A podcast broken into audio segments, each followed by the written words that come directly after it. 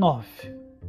Querido Verme Billy, espero que minha última carta o tenha convencido de que a tribulação, o ponto baixo de aridez e embotamento que seu paciente enfrenta no momento, não irá, por si só, dar-lhe a sua alma, e sim que é algo que precisa ser devidamente explorado. A seguir, discorrerei sobre como explorar essa fase.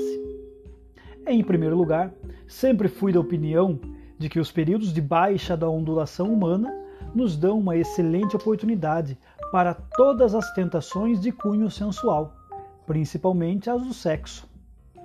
Talvez isso seja uma surpresa para você, porque, afinal de contas, é nas fases de pico que existe mais energia física e, portanto, mais apetite em potencial. Mas você deve se lembrar de que o poder da resistência também está no seu nível máximo. A saúde e a disposição que você quer usar para produzir a luxúria também podem, ai de nós, ser facilmente usada para a labuta, a diversão, o pensamento ou a alegria inócua. O ataque será mais bem sucedido quando todo o mundo interior de um homem estiver frio, vazio, triste. Também é importante notar que a sexualidade nas, faixas, nas fases de baixa difere sutilmente em qualidade da sexualidade nas fases de pico. Está bem menos propensa àquele fenômeno insípido que os humanos chamam de apaixonar-se, mais propensa a ser atraída para as perversões e bem menos contaminada por aqueles adendos generosos, cheios de imaginação e até mesmo espirituais, que geralmente fazem com que a sexualidade humana seja tão decepcionante. O mesmo acontece com os outros prazeres da carne. Você terá mais chance de tornar um, seu homem um legítimo alcoólatra se lhe empurrar bebida como solução para sua apatia e exaustão do que ao encorajá-lo a usar a bebida como forma de diversão entre amigos quando estiver feliz e expansivo. Nunca se esqueça de que, quando lidamos com qualquer prazer, na sua forma normal e gratificante, estamos, de certo modo, no campo do inimigo. Eu sei que já ganhamos várias almas através do prazer. Ainda assim, o prazer é invenção dele, e não nossa. Ele concebeu os prazeres. Nossa pesquisa, até o momento, não permitiu que produzíssemos sequer um deles. Tudo o que podemos fazer é encorajar os humanos a abordar os prazeres que o nosso inimigo criou e usá-los de certa forma ou em certos momentos ou em certo grau que ele tenha proibido. Sempre tentamos, portanto, trabalhar longe das condições naturais de qualquer prazer, e sim naquelas em que ele é menos natural, em que menos sugira o seu Criador e menos gratificante. A fórmula, portanto, resume-se de uma ânsia cada vez maior por um prazer cada vez menor. É mais seguro e é mais elegante. Possuir a alma de um homem e não lhe dar nada em troca é isso que realmente alegra o coração do nosso Pai. E as fases de baixa são a época em que devemos dar início a esse processo. Mas existe um período e um método ainda melhor para explorar os momentos de baixa, que é através dos próprios pensamentos do paciente sobre eles. Como sempre, o primeiro passo é afastá-lo do conhecimento. Não o deixe sequer suspeitar da existência da lei da ondulação. Deixe-o pensar que seria natural que o entusiasmo inicial de sua conversão durasse e que deveria ter tudo durado para sempre. E que o seu atual estado de aridez é um estado igualmente permanente. Uma vez que essa crença errônea estiver bem arraigada dentro dele, você poderá avançar de diversas maneiras. Tudo dependerá de seu homem ser do tipo fácil de se desencorajar, aquele que pode ser tentado a cair em desespero, ou de ser do tipo adepto do autoengano, aquele que pode ser levado a acreditar que tudo está bem. É cada vez maior e mais raro o primeiro tipo entre os humanos. Se o seu paciente for desse tipo, tudo será mais fácil. Você deverá apenas afastá-lo da influência dos cristãos mais experientes, o que é fácil de conseguir nos dias de hoje. Voltar sua atenção para as passagens apropriadas nas Escrituras e guiá-lo para que fique totalmente determinado a recobrar seus sentidos anteriores, através da pura força de vontade. Se você fizer isso, ele será nosso.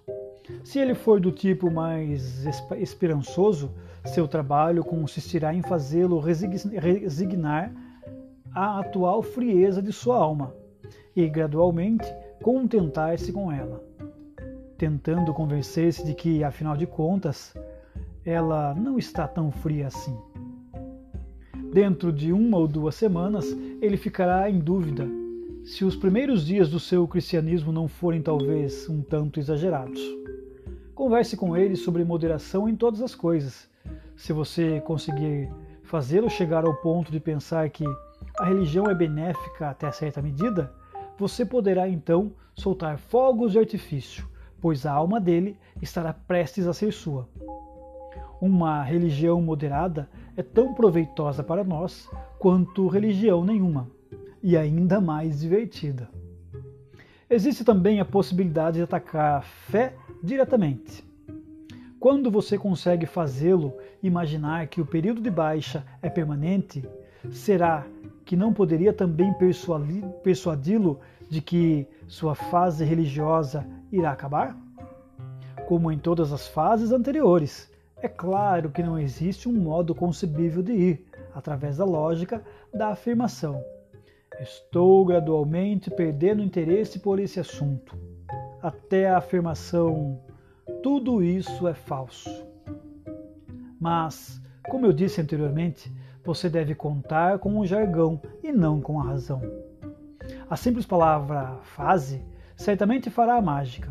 Suponho que a criatura já passou por várias fases antes. Todos eles passam, e que ele se sinta superior a todas as fases ruins das quais conseguiu sair. Não porque ele tenha realmente avaliado, mas apenas porque estão no passado. Imagino que você sempre o alimente com ideias nebulosas sobre progresso, desenvolvimento e o ponto de vista histórico, e que lhe dá muitas biografias modernas para ler, não é? Nesses livros, todas as pessoas estão sempre saindo de fases, não é mesmo? Captou a ideia? Distrai a atenção dele com a simples antítese entre verdadeiro e falso. Põe em sua mente algumas expressões bem vagas. Foi só uma fase. Já passei por isso. E nunca se esqueça desta bendita palavra: adolescente. Afetuosamente, seu tio Fitafuso.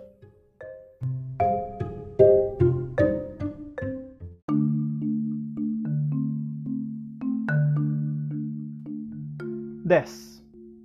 Querido Verme Billy, fiquei muito feliz quando o Ranca Tranco me contou que seu paciente fez novas amizades, bastante desejáveis, e que você parece ter se aproveitado da situação de modo bastante favorável. Suponho que o casal de meia-idade que ligou para o escritório dele seja exatamente o tipo de gente que desejamos que ele conheça. Ricos, inteligentes, superficialmente intelectuais e extremamente céticos quanto a tudo no mundo. Suponho que sejam até mesmo um pouco pacifistas. Não por motivos morais, e sim por causa do velho hábito de relegar a segundo plano tudo o que tiver relação com a grande massa de seus semelhantes, e também devido a uma pitada de comunismo puramente literário, que está na moda. Tudo isso é muito bom, e parece que você fez excelente uso de toda a vaidade intelectual, sexual e social do seu paciente. Conte-me mais. Ele ficou bastante envolvido com eles, mas não quero saber as palavras que usou. há um jogo sutil de olhares, um certo tom de voz e de riso com que um mortal pode fingir que considera aqueles com quem conversa seus iguais. Esse é o tipo de traição que você deve particularmente encorajar, porque o homem não será capaz de ter plena consciência disso, e quando tiver, você já terá feito com que seja difícil para ele cortar os laços. Sem dúvida, ele logo se dará conta de que sua fé é totalmente contrária a todos aqueles conceitos sobre os quais seus novos amigos baseiam suas opiniões.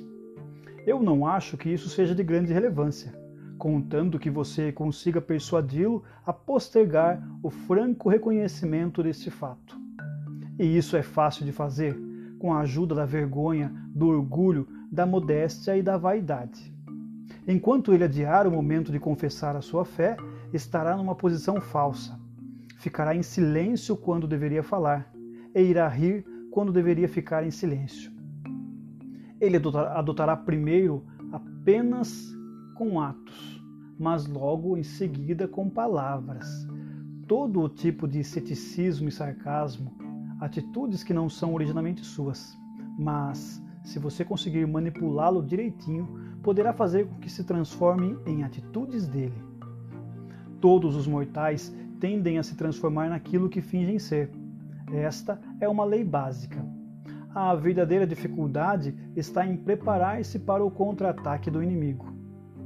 A primeira coisa a fazer é adiar o máximo que puder o momento em que ele se dê conta de que esse novo prazer é uma tentação. Talvez isso seja difícil de conseguir, já que os servos do inimigo pregam há dois mil anos que o mundo é uma das grandes tentações clássicas. Mas, felizmente, todos têm falado muito pouco sobre isso nas últimas décadas. Nos textos cristãos modernos, embora eu veja muita referência, de fato mais do que gostaria, a Mamom, vejo que há muita pouca advertência quanto às vaidades mundanas, à escolha dos amigos e ao valor do tempo. Tudo isso, seu paciente certamente classificaria como puritanismo. E permita-me fazer um comentário a respeito. O valor que nós conseguimos dar a essa palavra é uma das maiores vitórias dos últimos cem anos. Através dela, conseguimos resgatar milhares de humanos de uma vida de temperança, castidade e bom senso. Cedo ou tarde, no entanto, a verdadeira natureza de seus amigos ficará clara para ele, e então sua tática dependerá da inteligência de seu paciente. Se ele for tolo o bastante, você poderá fazê-lo perceber a índole de seus amigos apenas quando eles estiverem ausentes. Faça com que a presença deles elimine toda a possibilidade de crítica. Se der certo, você poderá induzi-lo a viver, como muitos humanos, duas vidas paralelas. Durante longos períodos, ele não poderá, e não apenas parecerá ser, mas realmente será, um homem diferente em cada círculo de pessoas que frequentar. Se isso falhar, existe um método mais sutil e divertido. Você pode fazer com que ele tenha verdadeiro prazer ao receber Ao perceber que existem dois lados da sua vida que são incompatíveis. Você obterá isso explorando sua vaidade. Poderá ensiná-lo a gostar de se ajoelhar ao lado do dono da mercearia aos domingos, apenas porque se recorda de que o dono da mercearia jamais poderia entender o insolente mundo urbano em que ele habita no domingo à noite. E, de modo inverso, a apreciar ainda mais a grosseria e blasfêmia com que toma café com seus amigos maravilhosos, porque está ciente de que dentro dele há um mundo mais profundo e espiritual, que eles são incapazes de compreender. Eu acho que você entende o que eu quero dizer.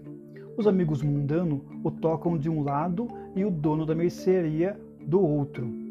E ele é um homem complexo, completo e equilibrado, que consegue ter uma visão privilegiada de todos eles. Assim, quando for desleal para com pelo menos dois grupos de pessoas, ele sentirá no lugar da vergonha uma grande satisfação por si mesmo.